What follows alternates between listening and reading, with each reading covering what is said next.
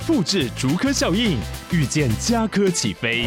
嘉义花园造镇新案 AI 世界城隆重登场，马上把握与嘉科最近的距离。嘉义科学园区无人机产业聚落，华泰名品城打造高铁 Outlet，故宫南院长庚医院县府生活圈 AI 世界城二到三房抢先预约零五三七一七五五五。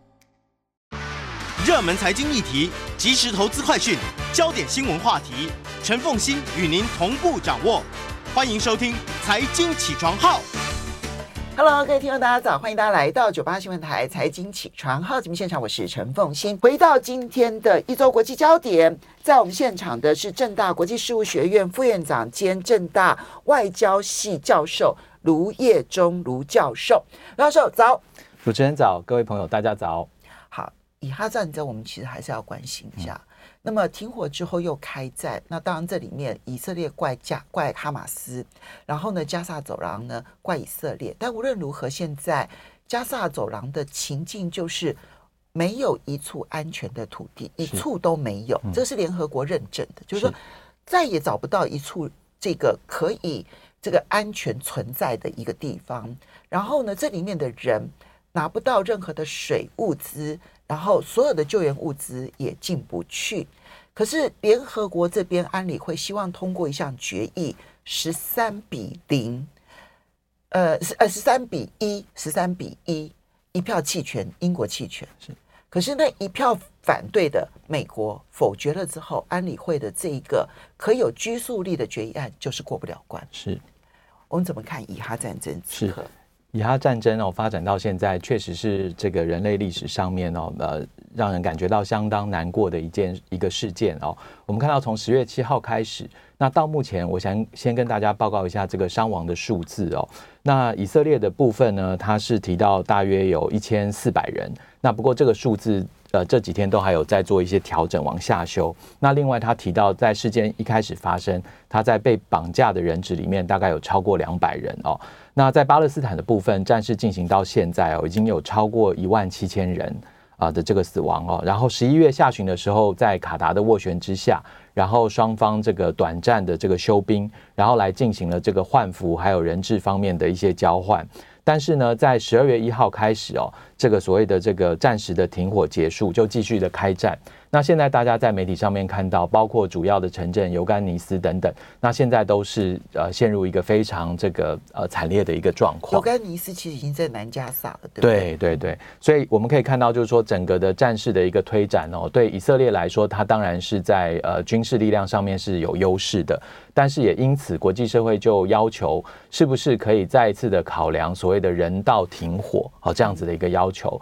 从联合国的角度来看呢，我们注意到，其实，在十二月六号的时候，联合国的秘书长他非常特别的是，他援引了这个联合国宪章第九十九条，好，它里面的相关的规定。它这个规定说的是什么呢？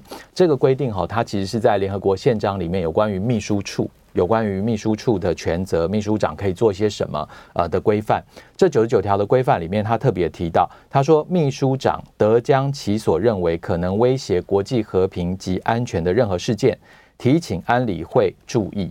好，那这样子的一个条款的运用哦，其实是古特雷斯上任联合国秘书长之后，呃，他第一次援引这个条文。那上一次联合国的秘书长哈援引这个条文来提请安理会注意，是在一九七一年。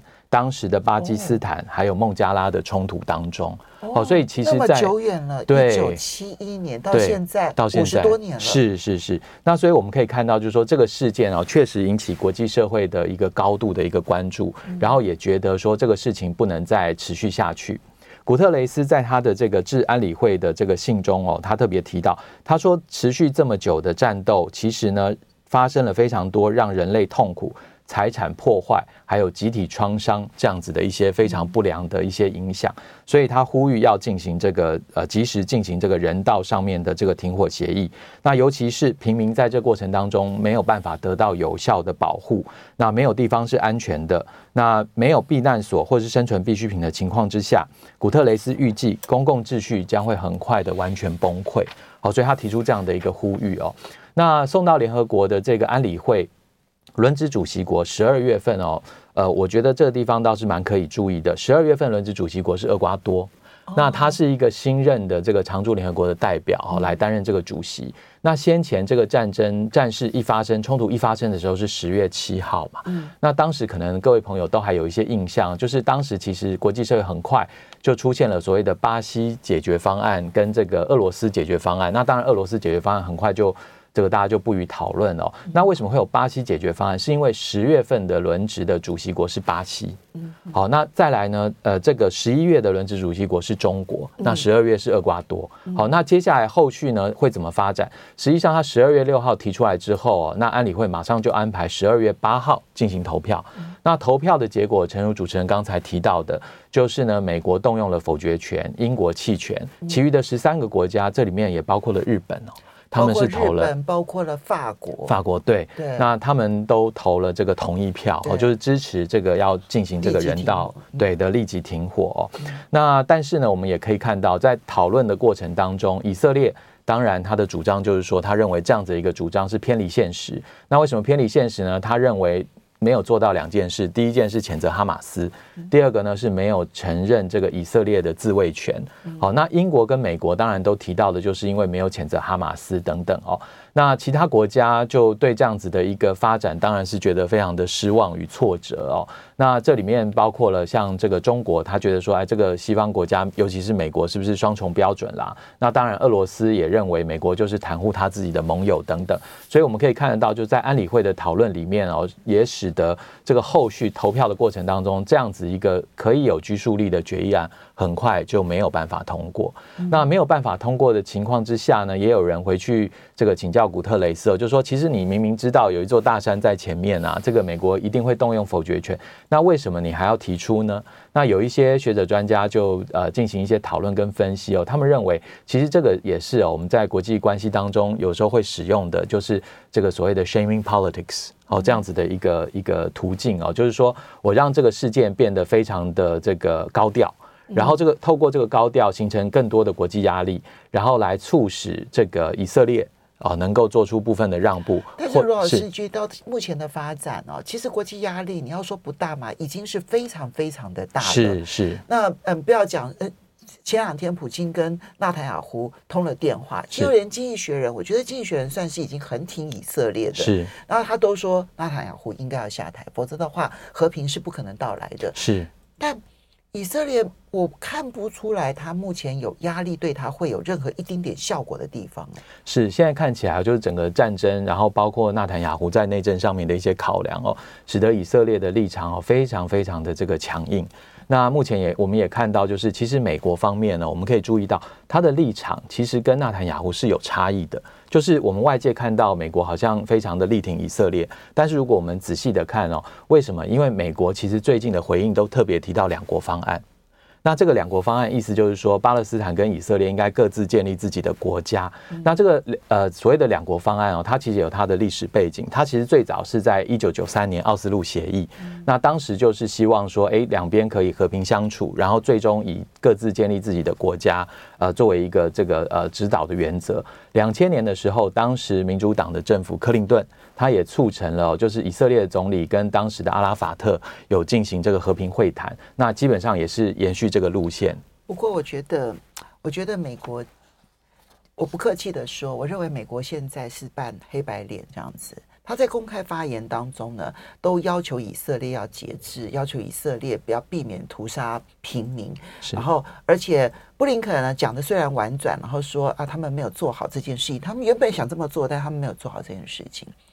但是无论如何，以色列屠杀的状况是已经摆在眼前。是美国继续提供炮弹，嗯，他没有停止提供炮弹的一天。我认为他表面上的谴责或者表面上的呼吁都是假的。我们休息一下，马上回来节目现场。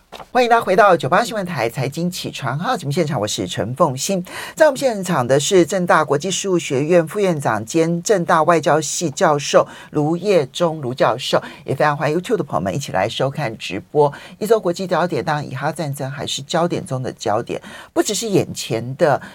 呃残酷的屠杀的一个状况。我现在就直接只能称它为屠杀了，我已经想不出来其他的形容词。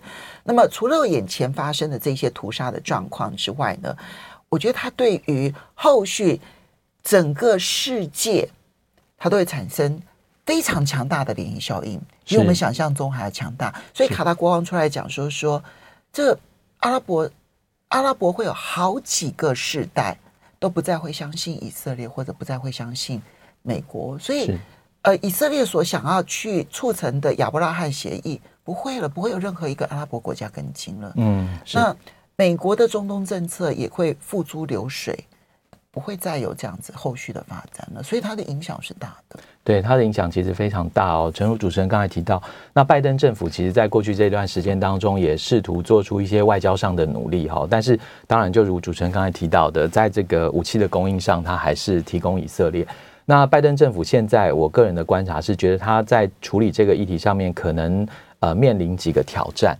那第一个挑战当然最明显就是来自于国国内的共和党。因为在我们看到，其实，在在这个冲突发生之后，其实众议院的部分，因为它是共和党多数嘛，哈，那共和党因为前面这个议长选举的关系，所以他在美国的国内政治运作上面，让民众出现了一些不信任感、不确定感，所以他试图借由这样子的一个方式来扳回这个扳回一城。所以我们看到，就是众议院呢，他特别通过了支援以以色列的这个预算。嗯。那结果呢，是拜登政府出来表示哦，说不是哦，这个支援以色列的预算应该是在一个 package 里面。那这 package 里面包括援助乌克兰啦，然后包括美国的其他的一些议题。所以众议院虽然通过了，可是参议院前几天就已经把这个呃东西基本上就是不同意哦。那另外一方面就是拜登要用以色列来逼迫。众议院是不是？呃，对，就是众议院，他用以色列这个议题来逼迫拜登，哦、然后要他这个表态。那拜登现在这个参议院因为是民主党掌握，所以参议院的部分已经把这个提案了，就是把他这个先，然后他要用以色列去。捆绑乌克兰，然后来逼众议院来通过的是捆绑方案。对，它是一个 package 的方案来来处理哦。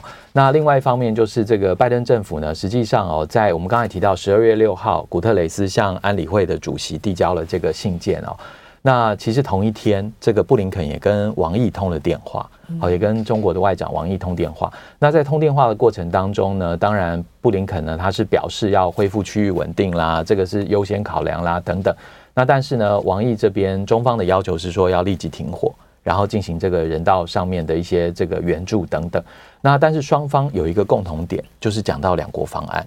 那所以后续哦，有没有可能在外交的途径上面哦？因为我们也注意到，其实呃，在过去的几个月当中，其实呃，中国大陆方面对于中东还有非洲地区，它其实在外交的运作上面，它着力甚深。那有没有可能后续美中之间在这个议题上面取得某种程度的共识，然后能够让这个呃停火能够早日的实现？那我觉得这个是我们可以观察的一个地方。好。接下来呢，我们就要来看的是中欧峰会了啊。这个是在十二月七号举行，它是嗯、呃，在。疫情之前呢，其实是每年一度的一个峰会。那么在疫情期间呢，就停了几年。然后呢，在今年呢，原本应该是四五月就要举行的，一路的往后延，延到了十二月才举行。这里面也凸显出来，中国大陆跟欧盟之间，其实在过去这几年是矛盾不断的增加，旗舰不断的增加。其实共同点似乎越来越少了。是。确实哦，我们可以看到，包括这个欧盟本身哦，在相关的战略文件里面都多次的提到，就是他们认为中国对于欧盟构成了所谓系统性挑战。那其实，在这个政策圈也好，或是在这个呃学术界也好，其实大家对于系统性挑战到底是怎么定义的，其实大家到目前为止还没有一个非常一致的一个看法哦。但是整体来讲，它凸显出来就是欧盟是把中国当成一个竞争的对手，和一个战略上的一个对手。那这一次的这个中欧峰会哦，它其实是第二十四次的这个进行哦，那也是二零一九年以来第一次用实体的方式来进行。那这里面呢，包括欧盟理事会的主席米歇尔，还有欧盟执委会的主席这个冯德莱恩，都到了北京来，然后跟习近平还有相关的这个高层官员来进行会晤哦。那但是比较特别的是哦，就是依据媒体的报道、公开的讯息。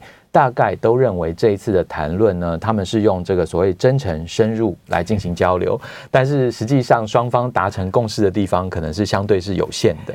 所谓的真诚深入，通常都意味着我们吵了很多架。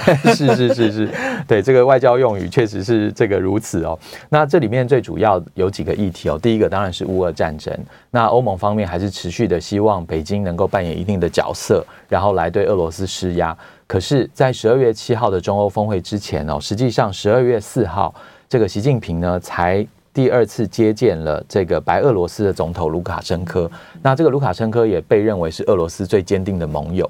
好，所以我们可以看得出来，在乌俄战争这个议题上面，实际上双方能够有共识的机会非常非常小。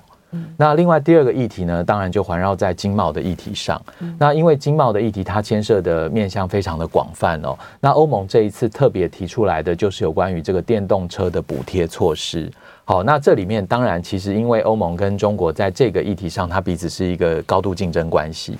那为什么是高度竞争呢？因为欧盟本身也要开放市场，然后进行研发。可是，在这个议题上，看起来在过去几年当中，中国取得了相当程度的一个进展，所以欧盟就转过头来说，那这里面一定是你有补贴，然后你的产业好，所以造成一个不公平竞争。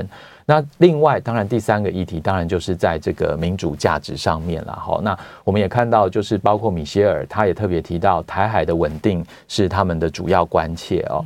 那我们看到，就是说，在这个双方的这个互动的过程当中，那对中国来讲，它有没有什么议题是欧盟方面所需呢？确实也有，这里面就是跟稀土有关，包括石墨、石墨的这个出口哦。那欧盟当然希望就是说，双方的这个互动哦，就是。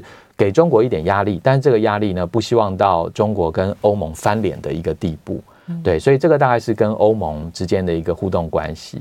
但是值得注意的是，现在看起来也有一些这个呃人士认为哦，其实欧盟在处理这个相关的议题上面，我们看到欧盟本身对中国是非常强硬的，可是欧洲的个别国家看起来又有一些不同的考虑，这个就很有趣。是，就欧盟啊，包括冯德莱恩呢，他态度是强硬的，是，可是。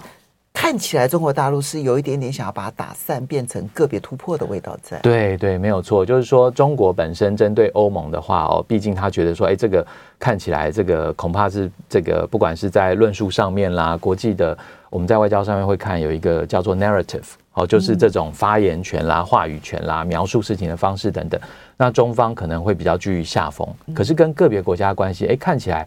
他们彼此双方的关系又是非常非常务实的，比如说跟德国，那他的总理李强跟肖兹的会面里面就特别提到了，就是所谓的。这个呃去风险化并不等于去中国化，好，类似这样子的一些论述。那法国的这个总统马克宏呢，呃先前也访问过中国。那这里面呢，似乎依照法国媒体的一些报道，也敲定习近平应该二零二四会去访问法国。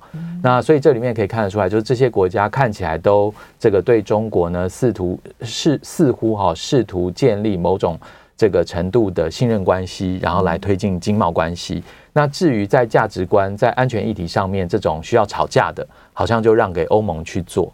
这也使得中欧之间要建立任何一个，就是以欧洲整体的投资协议也好啦，贸易协议也好，嗯、现在看起来都不可行，而必须采取的是个别的行动。是是，是。所以这个个别的行动的变化，恐怕才是明年整个中欧之间观察他们关系的一个个别主轴。是没有错。那这里面呢，呃，后续还可以观察的哦。如果以议题来讲，我觉得 AI 会是一个非常值得观察的重点。那以个别国家来讲，好像中国这一次面对意大利退出“一带一路”这件事情，其实中方的反应也相对务实哦。他并没有说哦，因为你退出了，所以这个过去的好处都把它删除掉。好，那这里面看起来就是中国跟个别的欧盟国家，它是有这个比较高的合作空间存在。那这个个别国家跟欧盟之间的关系，我觉得也值得我们进一步来关注。嗯，好，所以呢，要打整体战这件事情，大概是不可行了。那么，因为欧盟内部呢，对任何事情看起来都有不同声音，不是只有跟中国大陆之间呢、啊。是。好，接下来我们再来看到的是阿根廷的新当选的总统米雷伊呢。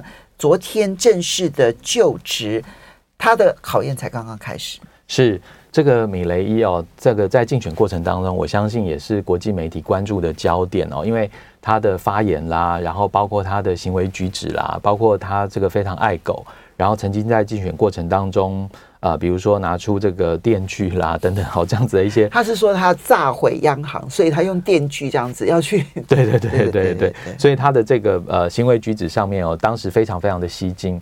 那在十一月十九号的时候，经过第二轮的这个投票，那米雷伊呢，这个获得了超过百分之五十六，好，大约是百分之五十六的这样一个得票率哦，他当选了这个阿根廷的总统，然后在十二月十号的时候就职哦。那我们可以分几个部分来看哦，一个就是米雷伊他自己的背景跟他过去的主张，那另外一个就是他现在这个正式成为总统，那未来的政策走向大概会是如何？我想先谈他的背景哦，他本身呢是学学者出身哦，他是经济学家，总体经济学家。那他的这个政治政治的思维上面哦，就是呃，国内的媒体一般比较多把它翻成自由主义者，好的，极右派。对，但是我这边要特别跟这个各位朋友们这个报告，其实在英文里面，他的这个自由主义其实是 libertarian，不是 liberal。哦、那 libertarian 跟 liberal 呢，我们在谈这个呃政治的思潮的分类上面哦。就是大家会觉得说，liberal 应该是左倾啊，那他怎么又会是右派保守呢？因为其实 libertarian 跟 liberal 最大的差异在于对于政府的角色。如果是左倾的 liberal，他们希望政府越大越好，因为你要让照顾到社会里面的每一个人。但是 libertarian 他比较强调的是管好自己。对，自由市场，然后政府越小越好，好，所以这是一个比较大的一个差异哦。所以我们稍微休息一下，马上回来节目现场。欢迎大家回到九八新闻台财经起床号节目现场，我是陈凤欣。在我们现场的是正大外正大国际事务学院副院长兼正大外交系教授卢业中卢教授。好，卢教授，我们刚刚提到了就是。阿根廷啊，因为米雷伊呢，他有很多很强烈的，大家觉得嗯不可思议的主张，比如说呢，他要炸毁央行啊，然后他要废弃阿根廷的披索，然后他使用的全部都使用美元啊，用美元作为他们唯一的货或者主要使用的货币啊。那么这一种刚提到了，就是 liberal 就自由主义，跟 libertarian 就是强调自由市场，或我们可以讲说自由市场派好了。这两个就真的是完全不一样，因为自由市场派就是雷根所说的，所有的政府其实都是邪恶的存在。对对，对，那政府越小越好，哈，不得已才要存在一点点的政府，不可以有太大政府。但自由主义者，因为他是要要求追求平等，然后追求照顾大多数的人，所以他就必须要用大政府。好，所以它是完全不一样的。是，确实，我们也看到，就是米雷伊他在这个过去的这些主张里面呢，我们可以觉。可以发现，就是说，其实相较之下是非常非常极端哦，尤其是在过去这几年当中，其实南美有很多的国家都采取了向左转的政策哦，包括。这个邻国巴西，好，那这个非常重要的就是我们看到鲁拉他在这个就任之后，其实他本来在竞选过程当中，他的对手就是右派，那鲁拉胜选，那现在在巴西执政哦。那阿根廷本身呢，这个除了这个过去面临的这个周围的国家跟他在这个意识形态上面哦，很不同调，对，很不同调。那另外一方面就是阿根廷本身的经济状况其实也并不理想哦，它的年通膨率哦，依照一些估算认为已经到了百分之一百四十三哦，甚至还有可能后续可能会更高。那在转化到这个竞选的主张跟这个执政的政策上面哦，其实米雷米雷也试图做出一些调整。那这里面包括了刚才我们呃提到的，就是这个阿根廷不要货币，就全部采取美元哦。那这个政策现在是暂缓。那对于央行的角色，他也会进行这个重新的评估。那更重要的是，因为他在执政的过程当中，因为他所属的政党或他的主张基本上还是属于比较少数、比较极端，所以他试图向所谓保守的主流派、主流保守派来进行这个靠拢。所以后续的政策哦，我们可以预期，就是说可能会跟呃之前的很不一样，但是是不是那么的极端到这个完全往右边去？那我觉得这个是值得观察的部分。那另外一个值得注意的是，他十二月十号的这个就职典礼上面呢，他基本上呃所邀请的国外的这些领领导人哦，大部分都是比较右翼的、比较民粹式的这个领导人，包括巴西的前总统。嗯，然后另外呢，泽伦斯基也去参与。那泽伦斯基也借由去阿根廷这次的机会哦，他就跟巴拉圭还有乌拉圭的。领导人来进行这个会晤哦，希望他们能够支持乌克兰哦。那不过这也凸显出来，就是呃，泽伦斯基目前面临的外交上面可能比较辛苦的地方。对，那尤其在拉丁美洲，过去也长期的成为俄罗斯争取的一个焦点。所以后续呃会如何变化？那阿根廷在这个呃南美洲当中的一个角色，那是不是还能够如过去大家所期望的，仍然是 A、B、C 三三国作为一个这个领导的国家？那我觉得我们可以持续的来关注。嗯，尤其是阿根廷跟巴西之间的关系，是我觉得会空前紧张。嗯，他们是邻国，然后同时也是南美洲主要的两个大的经济体。是，就嗯、呃，你离开了之后说 A、B、C 三国，但事实上智利它的那个体量就差距了，是，对，就蛮多的了。哈，好，接着我们再来看到的是，现在全世界恐怕都必须要等待，如果有一天川普重返白宫，是，现在看起来几率是越来越高了。是，没有错。我们看到了以最近的这个美国内部的这个民调所显示，那这里面包括像《华尔街日报》，《华尔街日报》它的最近的民调显示呢，如果只有拜登跟川普两位总统候选人在投票的过程的话呢，那拜登呢大概得票率是百分之四十三。那川普呢是百分之四十七哦，那两者的差距是四个百分点。嗯、那另外如果再加上《华尔街日报》的机构效应呢？呃，我我相信会有。那另外一个我们也拿来做参照的，就是有一个叫做 Five Thirty Eight 五三八哦，这个这个网站。那这个网站本身呢，它通常哦是用这个定期的用十份左右的民调去做一些平均，然后它的这个平均数里面哈也看得出来，就川普他是居于一个领先的地位哦。所以这里面确实让大家不由得去重新的思考，这个川普有没有可能卷土重来？那当然。之所以大家会关注川普有没有卷土重来的可能性，甚至他胜选的可能性，最主要还是因为拜登目前执政面临了几个挑战。那当然，首先的挑战就是他的年龄的问题哦，因为他这个今年已经八十一岁哦。那如果要再次的在明年进行这个呃这个 run for 这个连任，一整年的选举活动其实是很吃力的，对，非常吃力，而且这里面还包括了你要去做募款，然后你要去各州初选，那而且民主党的初选还比共和党早一个月，二月份就会开始哦，所以我们可以看到这个过程里面呢，可能这个大家担心他健康上面体力是不是能够负荷。不过民主党内现在有挑战者嘛？如果没有挑战者的话，还需要办那个初选吗？哎，他还是会办初选。那目前呢，还是有几个人表示哦，他可能有一些兴趣。那主要是州长层级，嗯、那比较。这个年轻的，比如说先前去这个北京访问过的加州州长纽森，对，那他也一度表示说他想要这个参与这个初选哦。那所以后续其实这个拜登这边他是呃希望能够顺利的连任，但是他面临的年龄上面、党内的挑战等等。那另外一方面当然也是经济的议题啦。好，所以我们看到美国目前。整个经济的情况、社会的氛围，整体来讲，好像对于拜登执政，大家本来寄予厚望，但现在看起来好像这个影响不大哦。那另外一方面就是这个川普本人在共和党的优势，哇，这个我觉得真的是非常值得大家关注哦。呃，依照相关的这个民调，包括五三八的统计哦，他现在在共和党支持者里面所得到的支持率都在百分之五十以上。不，在他的追赶者当中，当然距离都很远啊。是，现在有一个可能看起来会是。会要不要值得注意？就是他们前驻联合国大使海利，对，因为海利呢最近得到了他们最有名的科克兄弟的金援，说他要支持海利。是。